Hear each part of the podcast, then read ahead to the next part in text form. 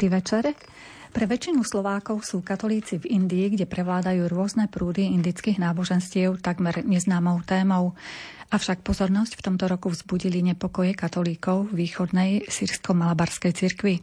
Dnes večer sa preto zameráme na počiatky kresťanstva v Indii, jeho vývoj až do dnešných dní. Dozviete sa o súčasnom postavení kresťanov v tomto pol druha miliardovom štáte, kde kresťania tvoria niečo vyše 2% obyvateľstva. Taktiež vám priblížime podstatu problému, ktorý rezonoval v našich médiách. Našim dnešným hostom je biskup Košickej eparchie, arcibiskup Cyril Vasil. Vítajte u nás, dobrý večer. Pekne. O kvalitu zvuku sa dnes bude starať Robert Majdák, hudbu nám vyberie Diana Rauchová a reláciu vás bude sprevádzať redaktorka Mária Čigášová. Vítajte pri rádiách.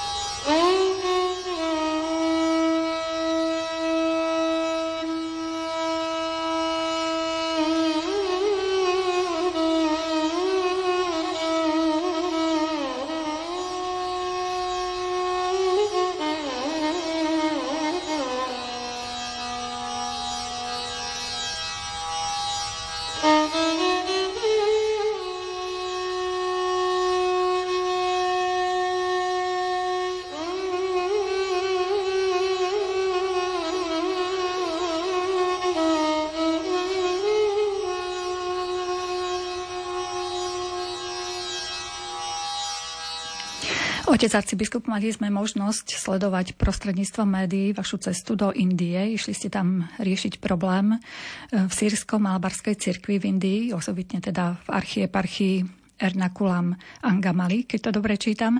Pápež František vás menoval za pápežského delegáta s osobitnými právomocami pre katolíkov práve v tejto oblasti. Dávali ste si otázku, prečo práve vás vybral vediete Košickú eparchiu, tak, takže na nedostatok práce sa asi nemôžete stiažovať. Pozvanie k tejto misii som dostal v predvečer Dňa svätého Cyrila Metoda 4. júla, tak mi to celkom prišlo aj také neumyselne vtipné, že vlastne to vysielanie misionárov či pápežských legátov bolo nevždycky misiou ľahko. Aj svätý Metod, keď sa vracal ako pápežský legát z Ríma na do našich končín, tak tiež e, sa musel postaviť pred súd a mal rozličné problémy pri tom. E, kladol som si otázku, prečo ja. Na jednej strane som celkom úprimne poviem, že som to pochopil ako takú nepriamu odplatu za trošku mojej zlomyselnosti, pretože pomenovaní nového prefekta dikastere pre východnej cirkvi monsignora Gugerotyho, ktorý v 90. rokoch pracoval veľmi na reforme liturgie v Indii a ktorý kvôli tomu mal množstvo napätí s miestnou cirkvou, keď sa stal prefektom kongregácie, tak som si tak ducho hovoril, no a teraz uvidíme, ako si s tým dá radiť, lebo ten konflikt aj po 30-40 rokoch trvá stále ďalej. A tak sa moja táto trošku zlomyselnosť eh, pre mňa vypomstila, pretože nakoniec tento konflikt som bol poslaný riešiť ja. Kým sa teda dostaneme, otec arcibiskup, k riešeniu tohto problému, mohli by sme našim poslucháčom priblížiť históriu, ako sa vlastne kresťanstvo dostalo na územie Indie. Náš pohľad na kresťanstvo vo východných krajinách, zvlášť v azijských krajinách, je častokrát spájané s predstavou misijného účinkovania misionárov v stredoveku, ktorí v časoch koloniálnej expanzie európskych národov prichádzali a súčasne teda ohlasovali kresťanstvo. E, avšak vieme, že toto neplatí pre viaceré krajiny východu a nielen Blízkeho východu. Aj India je krajinou, ktorom, v ktorej kresťanstvo má tak povediať apoštolské korene, alebo je tu naozaj od staroveku. E, indickí kresťania sa hrdo hlásia k tomu, že sú kresťanmi, ktorí boli aj nazývaní kresťanmi svätého Tomáša. Vychádzajú z predpokladu, že naozaj svätý Tomáš prišiel ako jeden z apoštolov ohlasovať evanielium do týchto východných krajín. Podľa tradície pristal v meste e, Kranganore, alebo dnes sa nazýva Kodungalar na tzv. Malabarskom pobreží. Naozaj v týchto miestach existovali stále kupecké stanice sírskych obchodníkov, ktorí už v tých časoch prinášali do Európy, do Stredomoria korenie. Takže bolo celkom samozrejme, že aj kresťanstvo sa šírilo pozdĺž kupeckých ciest. A teda, aj keď táto tradícia nedá sa celkom archeologicky alebo dokumentačne doložiť, ale je dostatočne starobilá a minimálne od 3. storočia máme už aj materiálne dôkazy o prítomnosti kresťanov, o vizitáciách niektorých biskupov zo Stredomoria alebo z Antiochie, ktorí prichádzali na juho západné pobrežie Indie a pracovali tu nás kresťanmi. V skutočnosti minimálne teda od 3. storočia môžeme hovoriť o organizovanej cirkevnej komunite, o spoločenstve tzv. nazaréncov, ako sa nazývali, alebo niekedy sa nazývali aj synovia kráľa, Tarutajakal. E, týmto e, sa chcelo označiť jednak pôvod, spojenie s Nazareckým, Ježišom Nazareckým, alebo tým, že sa považovali za synov vyvolených ktorí prijali kresťanstvo. V skutočnosti, podľa miestnej tradície, e, prijali kresťanstvo práve niektoré skupiny, stovky rodín, ktoré pochádzali z vyššej spoločenskej vrstvy, brahmínov, čo sa odzrkadlo aj v neskoršom vývoji kresťanstva, ktoré bolo v tomto kontexte chápané ako akási skôr prestížna klanová, či doslova kastová záležitosť vyššie postavenej skupiny spoločenskej. E, títo kresťania, ktorí mm, prichádzali do kontaktu zvlášť prostredníctvom cirkvi, ktorá sa neskôr vyvinula v dnešnom Iraku, nazvieme ju chaldejskou cirkvou, e, táto skupina kresťanov žila svojim osobitným spôsobom života, pretože ich kontakty s Rímom alebo stredomorským svetom boli naozaj veľmi zriedkavé a obmedzené, ale prinímali kresťanstvo prostredníctvom chaldejskej komunikácie, preto používali napríklad aj liturgický jazyk starú sírčinu, ktorá je má blízko aj aramejčine, ktorú používal sám pán Ježiš. Takže v tomto zmysle sú naozaj potomkovia starobilého kresťanstva. My vieme, že následkom teologického vývoja prvého tisícročia chaldejská církev, alebo tzv. východoantiochická církev sa dostala do teologických sporov neprijatím e, niektorých rozhodnutí e, Chalcedonského koncilu a teda vlastne stratila akoby e, túto toto pokračovanie apoštolskej jednoty, až neskôršie bolo obnovované. Ale samotní kresťania svätého Tomáša v Indii si toto vôbec neuvedomovali, pretože nevstupovali do nejakých špecifických teologických dištinkcií, ktoré boli príznačné pre teológov gréckého či semického sveta.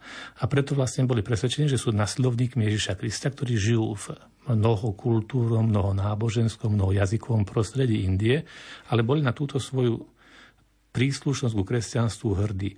Vytvorili aj osobitné pastoračné formy, pretože tým, že biskupy boli častokrát pozývaní z Iraku dnešného, alebo teda z chaldejských končín, na druhej strane vnútorná štruktúra tejto cirkvi fungovala okolo tzv.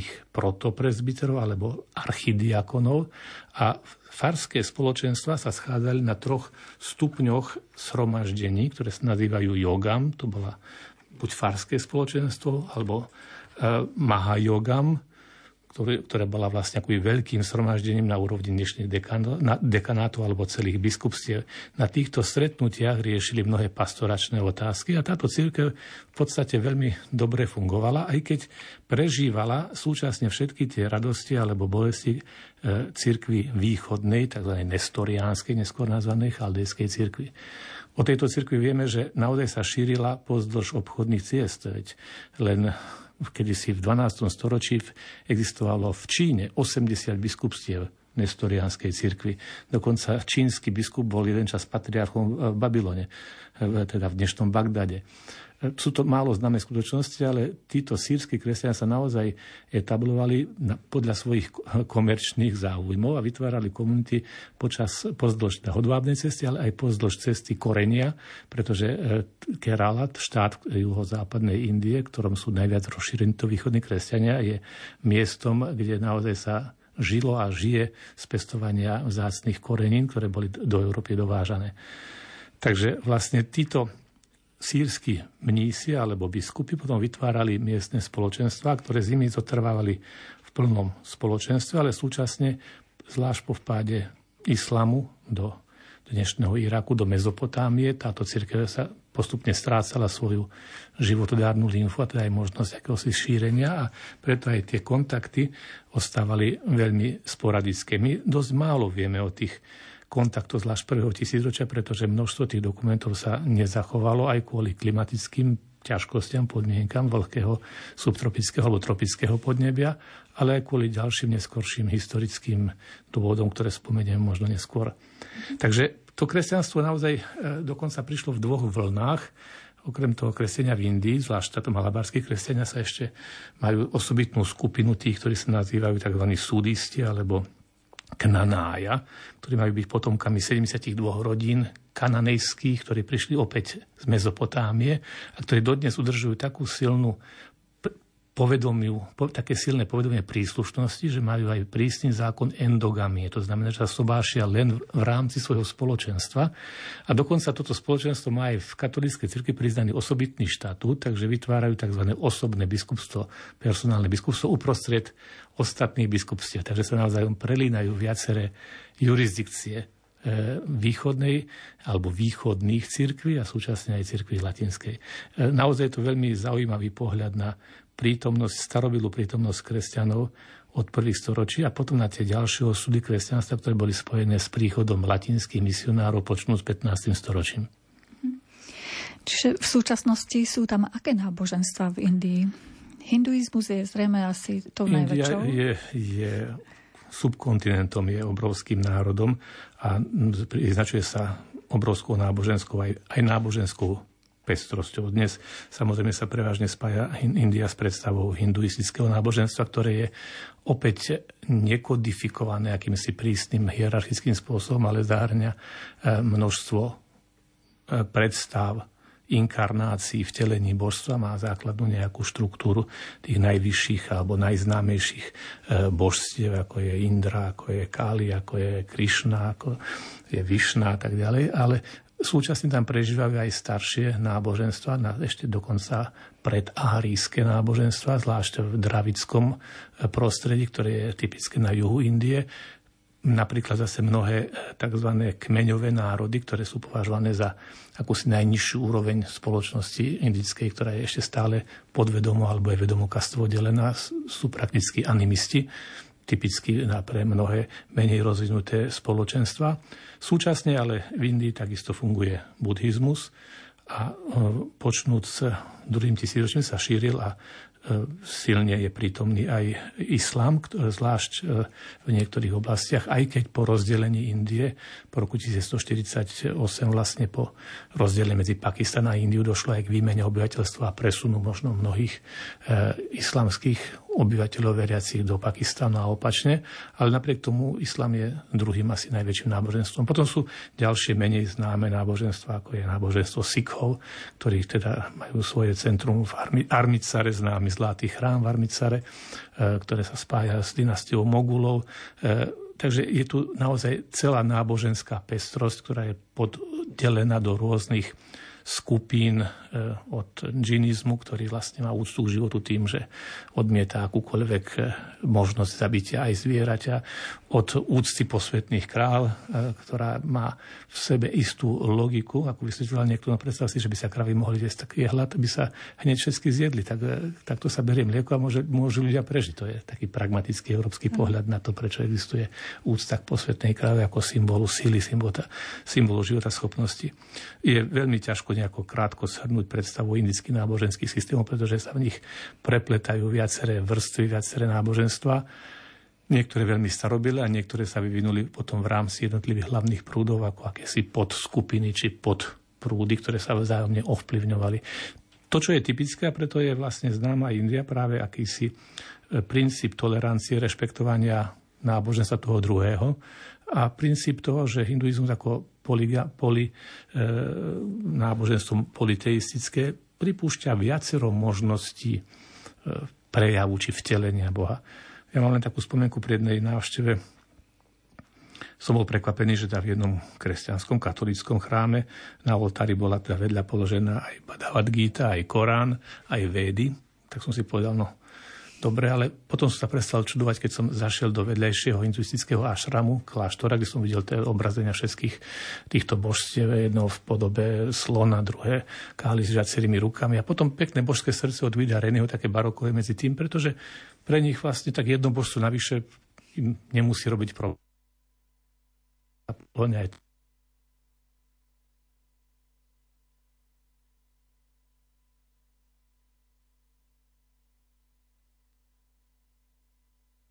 je po druhám miliardovom štáte len niečo vyše 2%. Sú to kresťania akých cirkví? Prvom tu hovoríme o kresťanoch, starobilých kresťanoch, ktorí sú pôvodne teda chaldejského obradu. Táto cirkev sa nazýva Sýrsko-Malabarská cirkev potom sú tu, je tu druhá kresťanská katolická církev Síro-Malankárska, ktorá má veľmi zaujímavú históriu, pretože vznikla prakticky ani nie pred 100 rokmi pri navrátením, zjednotením sa tých kresťanov, ktorí v polovici 17.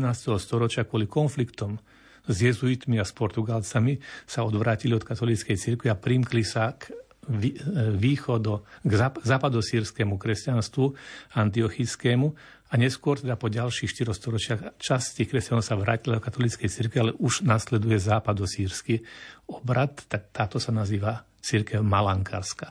Potom je tu samozrejme církev latinského obradu, rímskokatolícka, ktorá je výsledkom misijnej činnosti hm, e, západnej církvy, ktorá začala v zvlášť v 16. storočí príchodom portugalských misionárov a neskôr ďalších misionárov. Spomeňme napríklad svätého Františka Ksaverského, ktorý bol vlastne typickým misionárom Indie. A potom sú tu prítomné iné kresťanské cirkvy, nie katolícke, keďže India bola dlhý čas domíniom a potom aj súčasťou akoby impéria britského, tak sa tu šírilo kresťanstvo aj v anglikánskej forme. A to, táto anglikánska forma niekedy na sebe prevzala čisto anglikánsky obrad a niekedy dokonca pod anglikánskou jurisdikciou bola aj časť e, tzv. jakobických, teda východných kresťanov e, východu antiochijského obradu, západu antiochijského obradu. Takže aj kresťania predstavujú tú istú spleť obradov alebo aj e, cirkevných príslušností, ktoré sú vyjadrením dlhého historického vývoja prítomnosti kresťanov, ale v skutočnosti môžem povedať, že originálne domáce, lokálne kresťanstvo predstavuje církev Syromalabarská, ktorá je vlastne pokračovateľkou práve tejto nestoriánsko-chaldejskej tradície kresťanov svätého Tomáša. A to ste vlastne boli riešiť práve túto církev, ale ešte kým sa k tomu dostaneme, ja som síce spomenula, že len 2% z obyvateľstva sú kresťania, ale to sú obrovské počty. To sú, keď prerátame možno aj 30 miliónov, možno viac asi, ľudí. Asi tak z toho dnes väčšina kresťanov je západného obradu, východných kresťanov je okolo 5 miliónov. To súvisí práve s tým faktorom, ktorý som spomenul, že kresťania východní sa uchovali zvlášť v juhozápadnej Indie, v štáte Kerala a dlhé staročia boli, by som povedal, akoby trochu uzatvorení aj spoločensky, aj geograficky, kým západné misie sa šírili po celom území Indie, počnúť teda portugalským e, patronátom alebo teda kolóniou v Goe, ale neskôr potom po celej Indii. Obraz sa dosť zmenil po dosiahnutí nezávislosti Indie. E, India, ktorá bola teda súčasťou Britského impéria, neprijala veľmi šíreniu katolíckých misií, ale v zásade akejsi britskej slušnosti neboli ani prenasledovaní katolíci, ale možno skôr sa podporovalo e, šírenie kresťanstva anglikánskeho, ktoré bolo aj, e, by som povedal, imperiálne viac priateľné pre, pre Anglicko, pre britské impérium.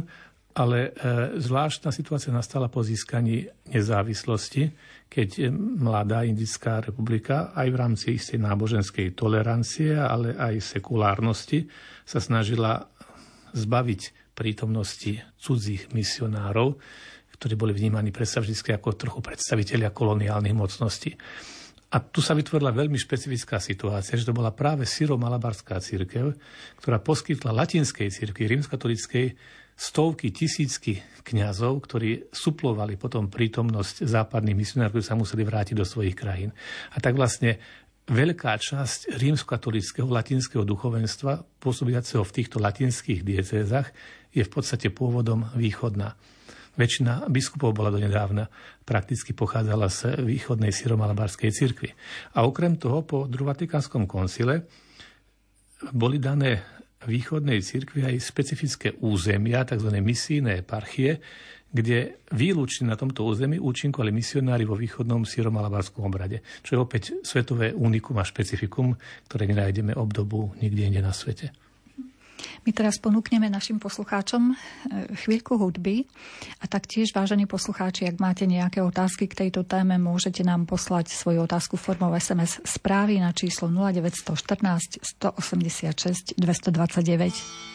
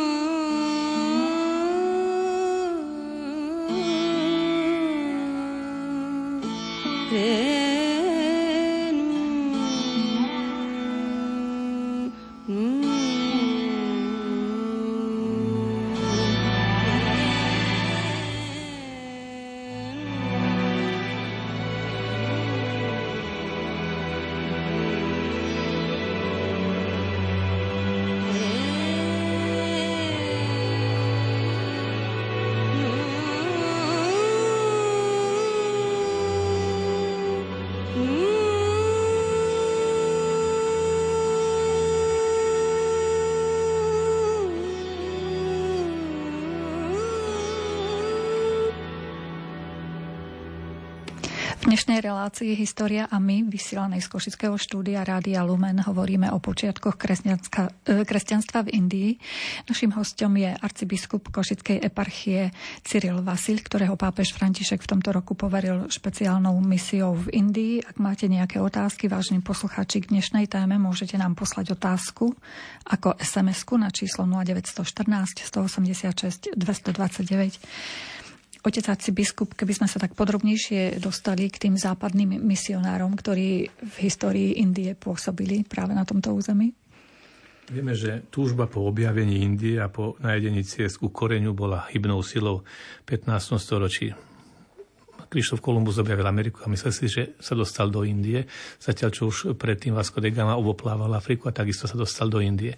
Okolo roku 1500 prichádzajú do Indie teda Portugálci, ktorí e, zakladajú tu prvé obchodné kolónie v meste, neskôr nazvanom Goa. A tu sa stretávajú práve s kresťanmi, ktorí o sebe hovoria, že sú kresťanmi svätého Tomáša.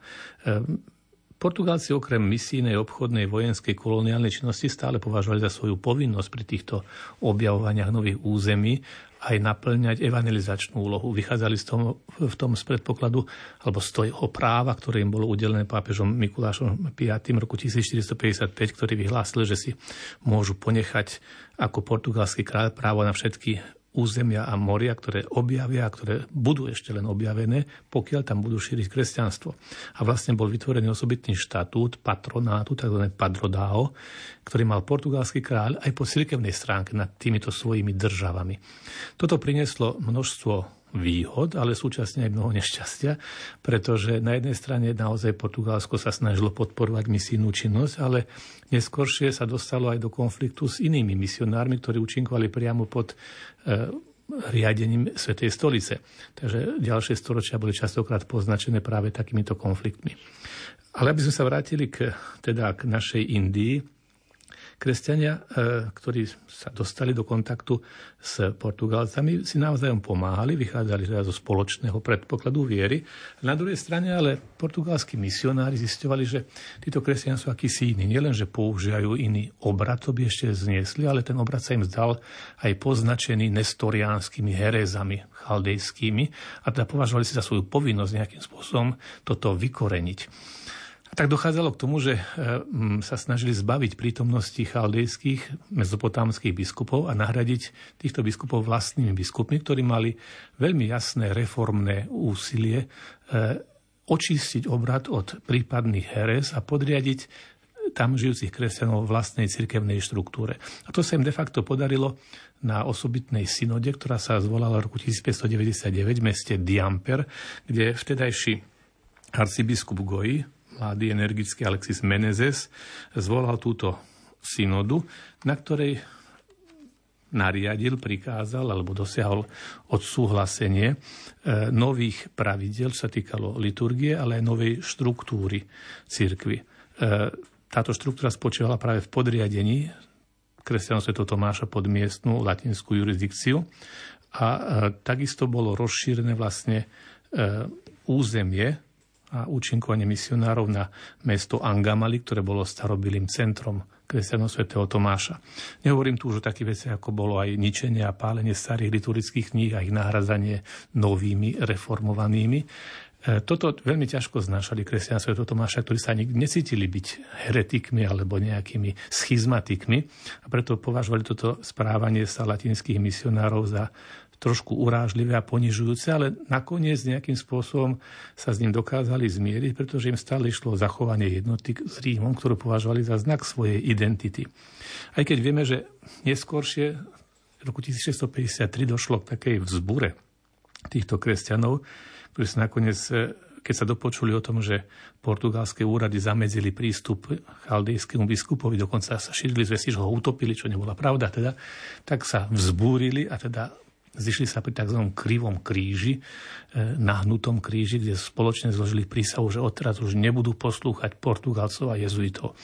Tú prísahu sa snažili aj dodržiavať a takto vznikla neskôr práve táto odštiepená časť cirkvy, ktorá sa neskôr sformovala do cirkvy síro-malankárskej.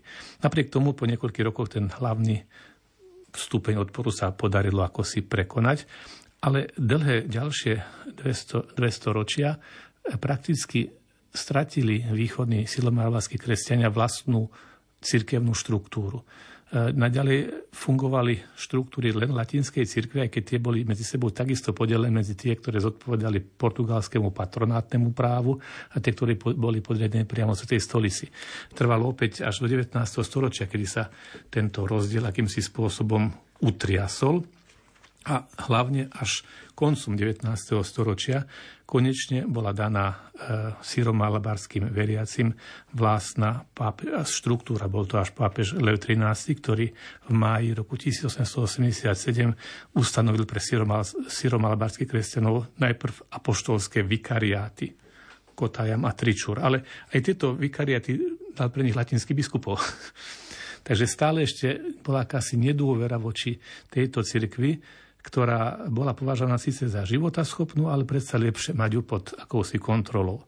Táto situácia sa dostatočne zmenila potom nástupom ďalších pápežov a prakticky Až v roku 1923 bol zriadený prvý, e, prvé biskupstvo pre e, túto církev, takže tohto roku si budeme pripomínať vlastne té výročie prvého samostatného biskupstva, ktoré vzniklo práve v meste Koči a bola to práve táto dieceza v Ernakulame, do ktorej som bol teda aj, aj poslaný.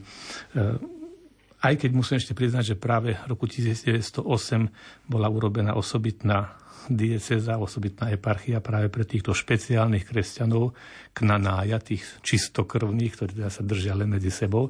A opäť to bol taký akýsi politický krok tej stolice, ktorý vniesol trochu napätia do tých vnútorných vzťahov.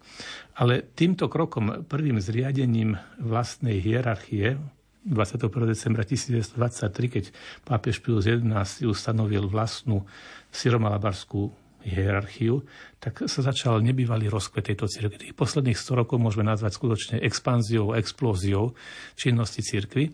A súčasne s tým ale začal aj proces očisťovania cirkvi od latinských nánosov obradových, liturgických, právnych, zvykových. Tento proces začal pápež Pius XI v roku 1934.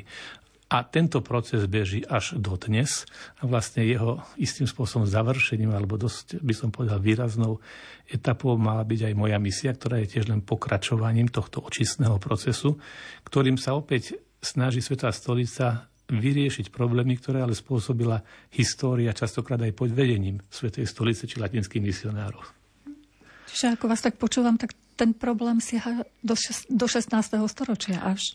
Vlastne. No viete, v Svetom písme sa hovorí tak, že naši otcovia jedli plánky a synom strpli zuby.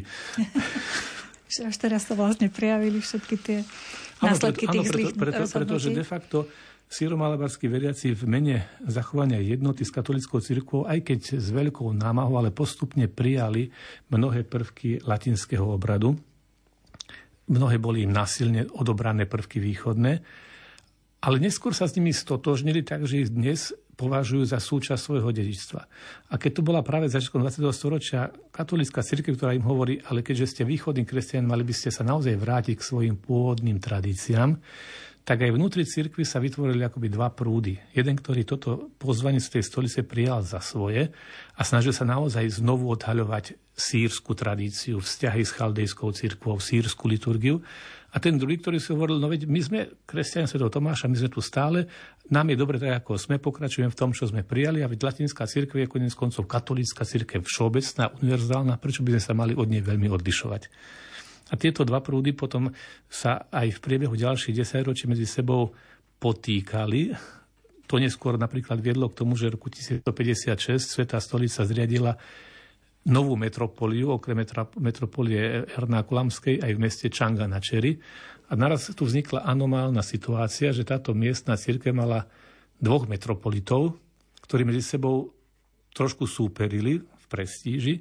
Dva prúdy, južné metropolie v Čanganačeri boli viac východne orientované, severná metropolia Vernakulame Angamali bola viac prolatinsky orientovaná a celé toto sa tak vnášalo do problémov miestnej církvy, do problémov vzniku nezávislosti Indie, do problémov Vatikánskeho koncilu a prístupu k miestnym církvám.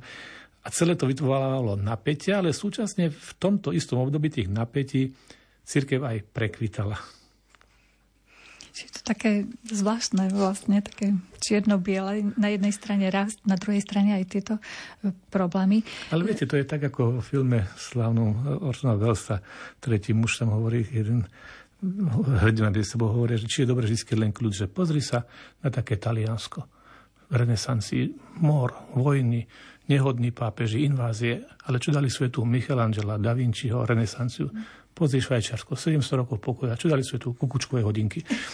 Takže niekedy možno aj tieto napätia sú niečím, čo vytvára akési také prirodzené pnutie, ktoré pomáha rozkvetu. Vo chvíli, keď tieto cirky dostali vlastnú štruktúru vlastných biskupov, tá úprimná nábožnosť veriacich, vysoký stupeň cirkevnej praxe, ehm, domáca modlitba, početné rodiny priniesli rozkvet mnohých povolaní, šírenie misíne mimo tradičných území a skutočne nebývalý rozkvet cirkvi, ktorú ja označujem za najprekvitajúcejšiu cirkev, akú vôbec poznám. V porovnaní s ktoroukoľvek východnou aj, aj západnou cirkvou, pretože táto cirkev má skutočne 98% účasť na liturgii, denné modlitby veriacich, početné rodiny, povolania v každej rodine skoro, 10 e, tisíce reholných sestier, tisícky kňazov, ktorí pracujú v misiách v Afrike alebo v iných častiach Indii a čiastočne aj v Európe.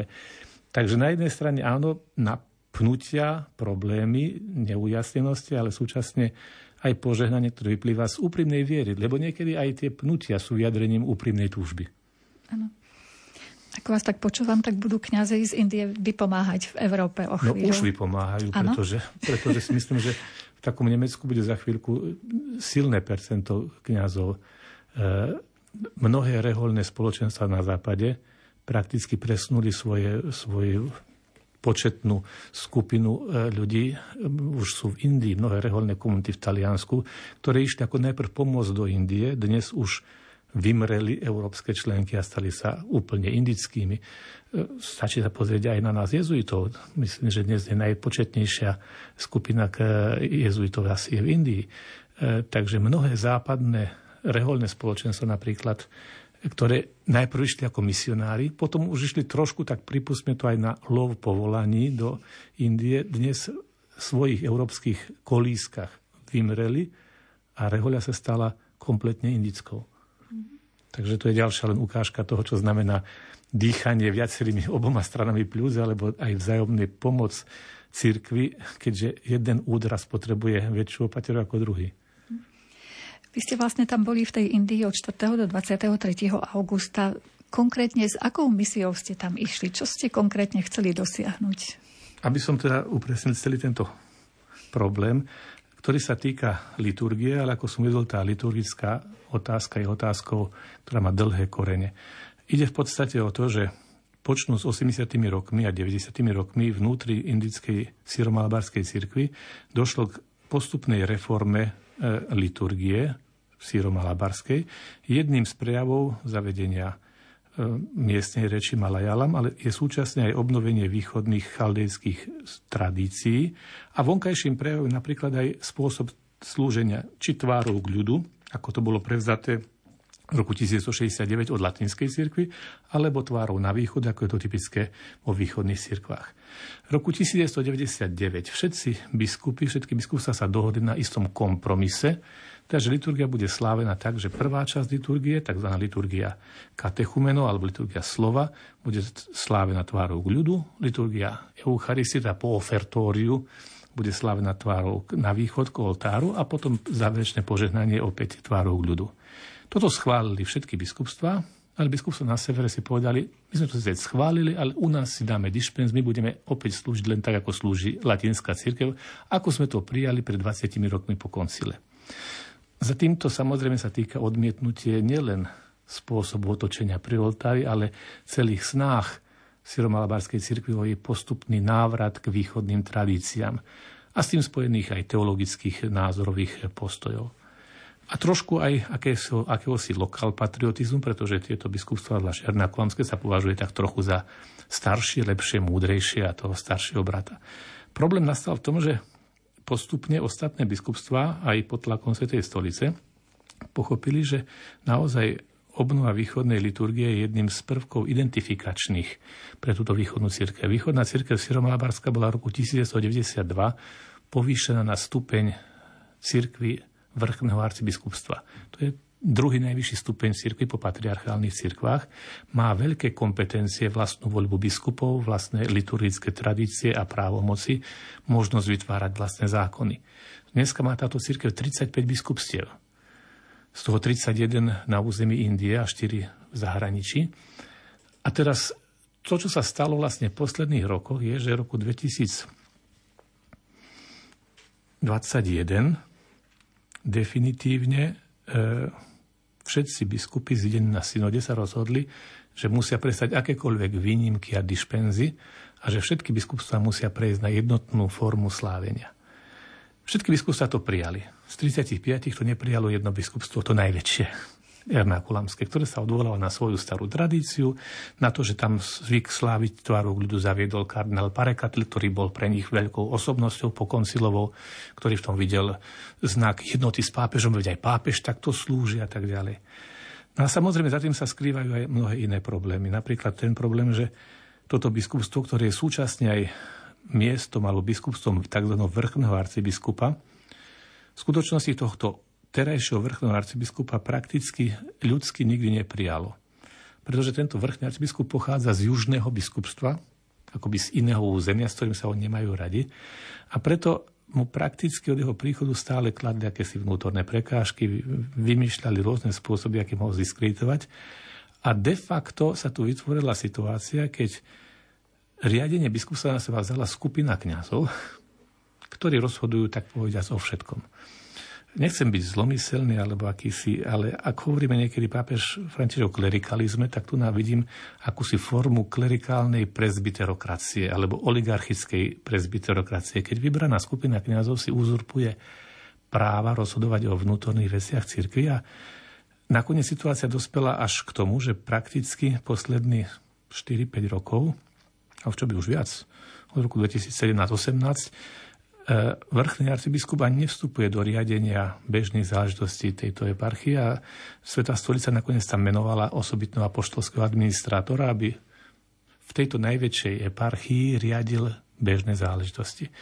V súčasnosti problém ale dospel až do takej fázy, že ani tento apoštolský administrátor už nedokázal nejakým spôsobom komunikovať s takto zjednotne vystupujúcimi kňazmi, ktorí sa nárokujú svoje práva, svoje postavenie a v máji tohto roku najvyšší predstaviteľ Sirmalskej cirky požiadali svätého Otca, aby poslal nejakého svojho osobitného delegáta, aby to, ten sa pokúsil nejakým spôsobom usporiadať a aby teda implementoval a priviedol do zavedenia, do praxe ten spôsob slávenia liturgie, ktorý má byť znakom jednoty celej cirkvi. Úloha veľmi neľahká, pretože prakticky si e, v tomto neporadili ani miestni biskupy, ani Sveta stolica počnú už rokmi 70. počnú z roku 1992 alebo roku 1999. Takže ide o riešenie problému, ktorý je starší a niekoľko desaťročí sa ťaha a posledné roky vypukol do istej formy priamej rebélie, ktorá potom prináša svoje dôsledky aj tým, že sa e, v takýmto spôsobom formujú aj laici, takýmto spôsobom sa predstavuje učenie cirkvi, katechizmu a tak ďalej. No, keď som so Svetým Otcom hovoril po svojom návrate, tak mu hovorím, Svetý Oče, ja viem, že vy nepozeráte filmy, televíziu, ja pozerám dosť filmov a jeden taký z druhej svetovej vojny z roku 1965, ktorý hovorí o obsadení mosta v Arheime v rámci vojenskej operácie Market Garden, sa volá Posledný most alebo Most navyše. A tam je jedna scéna, keď spojenci potrebujú obsadiť most, ktorý majú Nemci obsadený z dvoch strán a podminovaný. A hovorí, že my ho musíme obsadiť ten most. A jak tak musíme vtrhnúť naraz na dve strany a súčasne to odmínovať. A na generálnom štábe hovorí, že to je nezmyselná akcia, to je nemožná akcia, to je samovražedná akcia, to sa takto nedá. No ale veliteľ hovorí, no ale musíme sa aspoň o to pokúsiť nejako to urobiť. Ale to sa nebude dať. Ale pokúsiť sa treba. Tak dobre, tak musíme nájsť nejakého veliteľa, dostatočne šikovného, aby to zvládol a dostatočne blbého, aby to prijal. Tak som povedal sa tému tak mám taký pocit, že ste ma považovali za presne tento typ dôstojníka, ktorý je na takúto akciu určený. Každý vie, že to je prakticky v danej situácii nemožná akcia, ale pokúsiť sa treba. Tak sa budem pokúšať. No a indickým kresťanom som povedal, viete, misia pápežského delegáta skončí troma spôsobmi. Smrťou delegáta, jeho odvolaním pápežom alebo naplnením misie. Tak uvidíme, čo bude skôr. Čiže aspoň nejaké také mini e, výsledky ste priniesli, alebo teda no, podľa tých záberov, ktoré sme videli v médiách, to bolo až priam nebezpečné, by som povedala. Sprevádzala vás polícia a podobne, takže neviem, či sa a vám pritom išlo o, o takú celkom obyčajnú vec. Viete, e, v podstate Počas mojej návštevy som sa snažil najprv začať vyjednávať so všetkými skupinkami, e, ktoré sú v tomto zainteresované. Navštívil som teda bývalú kúriu, súčasnú kúriu bývalého e, vizitátora alebo teda e, vikára. A potom som sa dostal k skupinke kňazov, ktorí sú prakticky to hlavní predstavitelia. A ja som im jednoducho povedal, kvôli čomu som tam prišiel. Lebo oni sa tešili, no tak ste prišli s nami akože viesť dialog ja hovorím, viete, ja som prišiel viesť dialog, ako implementovať to, čo Svetý Otec nariadil a osobitne schválil. O čom vám napísal osobitný list, ktorý ste istotne vedia s tým čítali. Nie, my sme tam nič nečítali. tak vy nečítate ani listy pápeža, ktoré sú určené pre vašu diecezu? Nie, pretože to by veriaci nepochopili. Svetý Otec bol zle informovaný. Tak to som sa už trošku nasrdil a povedal, že Svetý Otec bol dobre informovaný a presne vie, čo píše, tak vy keď ani neprečítate pápežov list veriacim, tak vlastne vy zabraňujete komunikácii so Svetým Otcom. No tak to sa im veľmi nepáčilo. No ale teda keď ja som povedal, že ja som tu prišiel nie diskutovať o tom, či ten zákon platí alebo neplatí, lebo ten liturgický zákon je platným zákonom, ktorý si vaša církev prijala ústami biskupov. Ja som prišiel diskutovať s vami, ako ten zákon čo najlepšie, čo najrychlejšie prijať a implementovať. No a teda keď pochopili, že, že vlastne toto je môjim cieľom a nejaké si nekonečné ďalšie diskusie o tom, prečo to nerobiť, ale ako to urobiť, tak na to už bola reakcia trošku iná. Potom sa hneď na druhý deň teda zišlo 330 kňazov, ktorí proste napísali veľké memorandum, že odteraz so mnou už dialog viesť nebudú a zabraňujú aj ostatným, aby so mnou nejaký dialog viedli. Napriek tomu som pokračoval v dialogu s reholníkmi, s laikmi a tak ďalej. A keďže som cítil, že to je vec, ktorú treba riešiť rade duchovnou formou, tak som pozval aj veriaci k tomu, aby sme sa na to, tento úmysel spoločne modlili, aby sme urobili v týchto dňoch, keď som tam bola ja eucharistickú adoráciu. Samozrejme ten list zabránili tak, takisto prečítať veriacim, ale tak som si jedného dňa povedal, tak však je predvečer sviatku na nebo, zate, tak aspoň ja teda pôjdem urobiť tú adoráciu do katedrály. No a tu potom už, eh, aký ako prebehol ten môj pokus o eucharistickú adoráciu, to už bolo dosť publikované v médiách. V skutočnosti naozaj sa tam podarilo zohnať niekoľko stoviek ľudí, niektorých podľa mňa aj asi profesionálnych demonstrantov, pretože nie všetci, alebo len malá skupinka boli miestni farníci.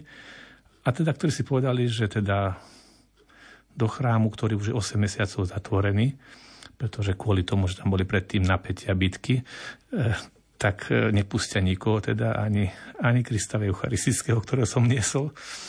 No ale keďže zase indická policia brala ako diplomata s diplomatickými vízami a pod ich ochranou, tak považovala si za povinnosť mi pomôcť, aby som sa išiel pomodliť tam, kde sa chcem ísť pomodliť, čo asi také hrozné nebude. Takže mi tento vstup nakoniec horko ťažko umožnila. No a z toho boli potom takéto romanticko-dobrodružné zábery. Ale v podstate táto, by som povedal, taká adrenalinová vsúka bola menej dramatická z môjho uhla pohľadu, aj keď návonok vyzerala, aj teda bola dostatočne, by som povedal, háklivá. Ale horšie boli tie jednania, pri ktorých som pochopil, že je veľmi ťažko argumentovať tam, kde chýba dobrá vôľa, pretože logické argumenty nie sú vždy dostatočné a keď človek nechce niečo dobrovoľne prijať, tak nájde každý dôvod preto, aby, aby povedal, prečo sa niečo nedá.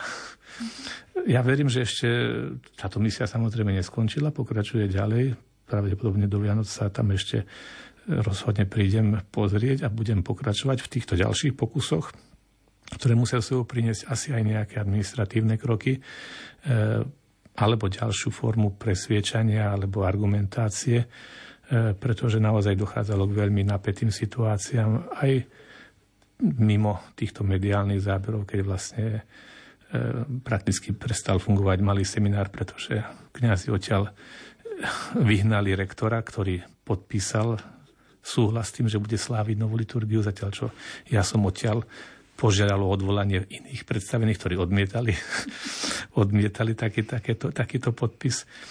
Takže je to, by som povedal, zapletená situácia. Ale keďže som tak tušil, do čoho idem, nikdy som si od toho nesľuboval nejaký rýchly úspech, alebo neberiem to ako otázku úspechu či neúspechu. Je proste potrebné tejto cirkvi pomôcť. Možno tá pomoc niekedy musí prísť zvonku. A bude to vyžadovať veľa trpezlivosti, veľa duchovného úsilia a preto som bol vďačný aj za modlitby, ktorým ma sprevádzali aj veriaci zo Slovenska, pretože som to cítil ako takú osobnú osobnú podporu.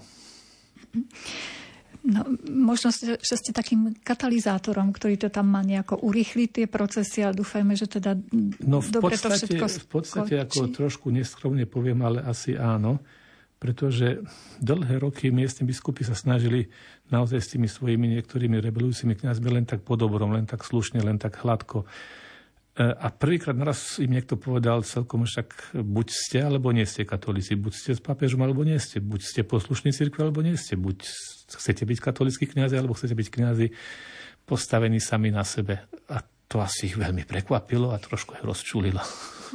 A ešte naďalej komunikujete, teda arcibiskup s nimi Samozrejme, spôsobom? aj keď som sa teraz viac menej formálne odmlčal, ja dostávam denne maily od veriacich tejto cirkvi, ktorí ma veľmi podporujú, ktorí mi píšu, konečne prišiel niekto a povedal tým našim kňazom na rozum.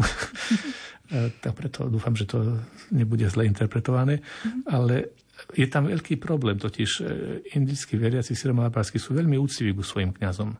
A my ich tomu podporujeme. E, sú veľmi tí, ktorí nasledujú učenie kňazov. A teraz ja som im musel vysvetliť, že áno, buďte úctiví kňazom, poslúchajte to, čo vám učia. Alebo chvíli, keď niektorí vaši kňazi odmietajú poslúchnuť svojich predstavených biskupov, keď ich nespomínajú v liturgii, keď neprečtajú vám ani list Svetovca, ktorý vám, veriacim pápež, napísal osobne, tak v tej chvíli tí vaši kňazi robia chybu a v tej chvíli už nemusíte a nemáte poslúchať, ale máte poslúchať svojich biskupov a pápeža. A toto trošku vnieslo zmetok do chápania veriacich, ale my sme naučení ísť za našimi kňazmi. No.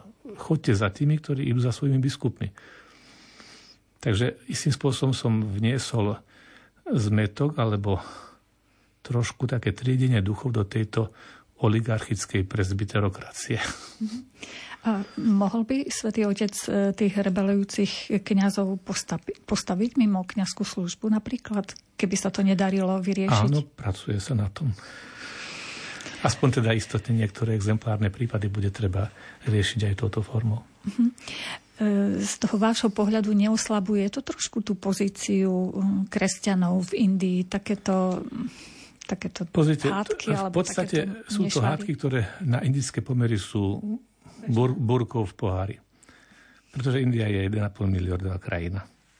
Viete, to ako keby sme chápali, či európsku civilizáciu ohrozuje súboj dvoch fínskych, laponských kmeňov v severnom Fínsku. Toto je vnímanie pre Indol. Nejaká tam záležitosť, že kde si sa nejakí kresťania hádajú o tom, ako majú byť otočení pri oltári toto skutočne 1,5 miliardový indický národ nejakým spôsobom nezdvihne z kresiel. V časoch, keď som tam bola, keď sme ako dramaticky riešili, či môžem vstúpiť do katedrály alebo nie, bolo vypálených 300 kostolov v Manipure, v Severnej Indii, kde ako následky náboženských aj kmeňových nepokojov sa medzi seba pustili dva kmene. Jeden, ktorý je viac menej kresťanský a druhý, ktorý je hinduistický.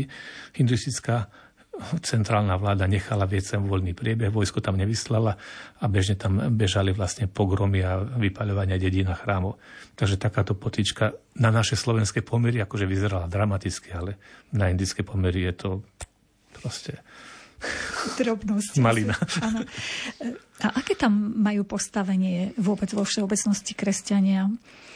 India je doteraz aspoň bola, aj keď stále menej, sekulárny demokratický štát. Aj keď posledné roky vlády e, strany politickej hinduistickej BGP e, stále viac dávajú trošku tlak na hinduistické vnímanie a hinduistickú identitu Indie ako štátu. Ale India bola považovaná stále za krajinu relatívne demokratickú, nábožensky tolerantnú.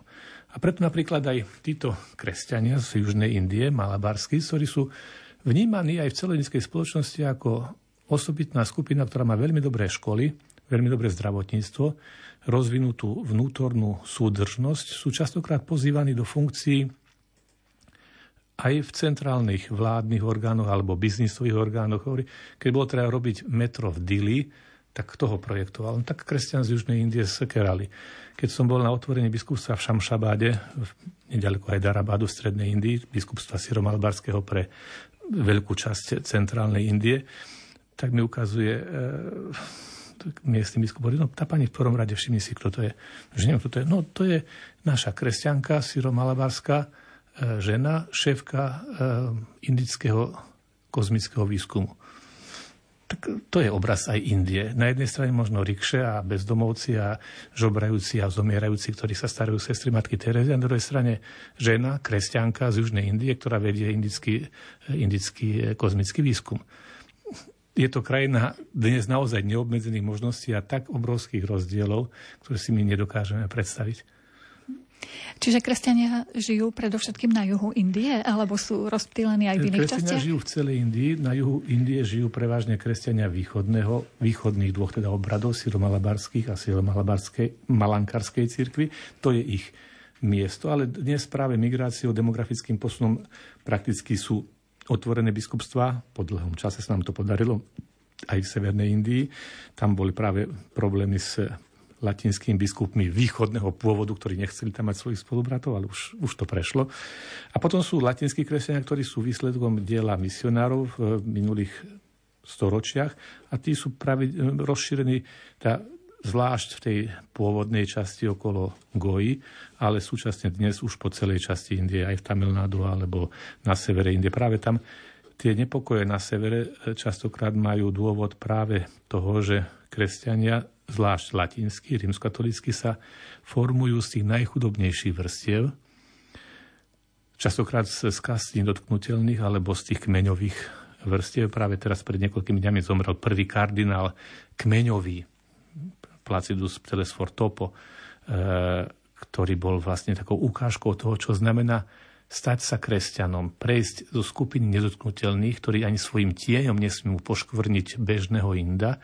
Človek takéhoto pôvodu sa stane kardinálom rímskej cirkvi. Pre týchto ľudí nedotknutelných stať sa kresťanmi znamená zvyhnúť ich dôstojnosť. A to je častokrát dôvodom prenasledovania aj týchto genocídnych masakrov, pretože tým narúšajú zabehnutý, žiaľ ešte stále pod vodou fungujúci kastový systém, pretože títo ľudia už potom nechcú byť nedotknutelní. Keď verili, uverili, že v Kristovi sme všetci rovnako dôstojní a rovnako hodnotní. Ja si pamätám jednu moju návštevu v Strednej Indii, misijnej oblasti, kde som bol v hinduistickej dedinke, kde mala skupina kresťanov práve z kasty nedotknutelných. A viete, ja nemám tak vo zvyku, ako niekto dávať krížiky na čelo a takto, no však niekedy áno, ale a keď som tam navštívil tú dedinku, tam mi hovoria, že chodia, požehnaj tých ľudí, až dotkni sa ich. Potom sme vošli do jedného domu. Tak nás usadili a že dali mi pohár že napísať sa spokojne môžeš. Pre tých ľudí to bol sviatok, pretože tu na nejaký biely sáhib z Vatikánu vošiel do domu nedotknutelných, ktorých miestne obyvateľia obchádzajú tak, aby sa ich nedotkol ich tieň. Prijal od nich vodu a niečo na zajedenie a dotkol sa ich tým, že im požehnal. A pre týchto ľudí to je potvrdenie to, že naozaj v Kristovi sme všetci rovnako hodní a dôstojní, aj keď tá ich spoločnosť, ktorej dlhé stáročia žili, im hovorí, že nie, že oni sa narodili a musia umrieť ako nedotknutelní, ktorý jedinou úlohou v tej dedine je vynášať fekálie. A toto je možno ten najväčší progres, ktorý môže znamenať prijať kresťanstvo pre týchto ľudí. A toto treba mať tiež na pamäti. My to možno riešime nejakú otázku, ako stať pri oltári, ale v skutočnosti byť kresťanom alebo stať sa kresťanom v Indii môže znamenať aj toto. A je to oveľa dôležitejšie, ako sme otočení pri oltári. Dnes bol našim hostom Vladika Cyril Vasil. Veľmi pekne vám ďakujem za všetky informácie, ktoré sme sa dozvedeli. Vám, vážení poslucháči, ďakujeme za pozornosť. Lúčia sa s vami Diana Rauchová, Robert Majdak a Mária Čigášová. Želáme vám požehnaný večer.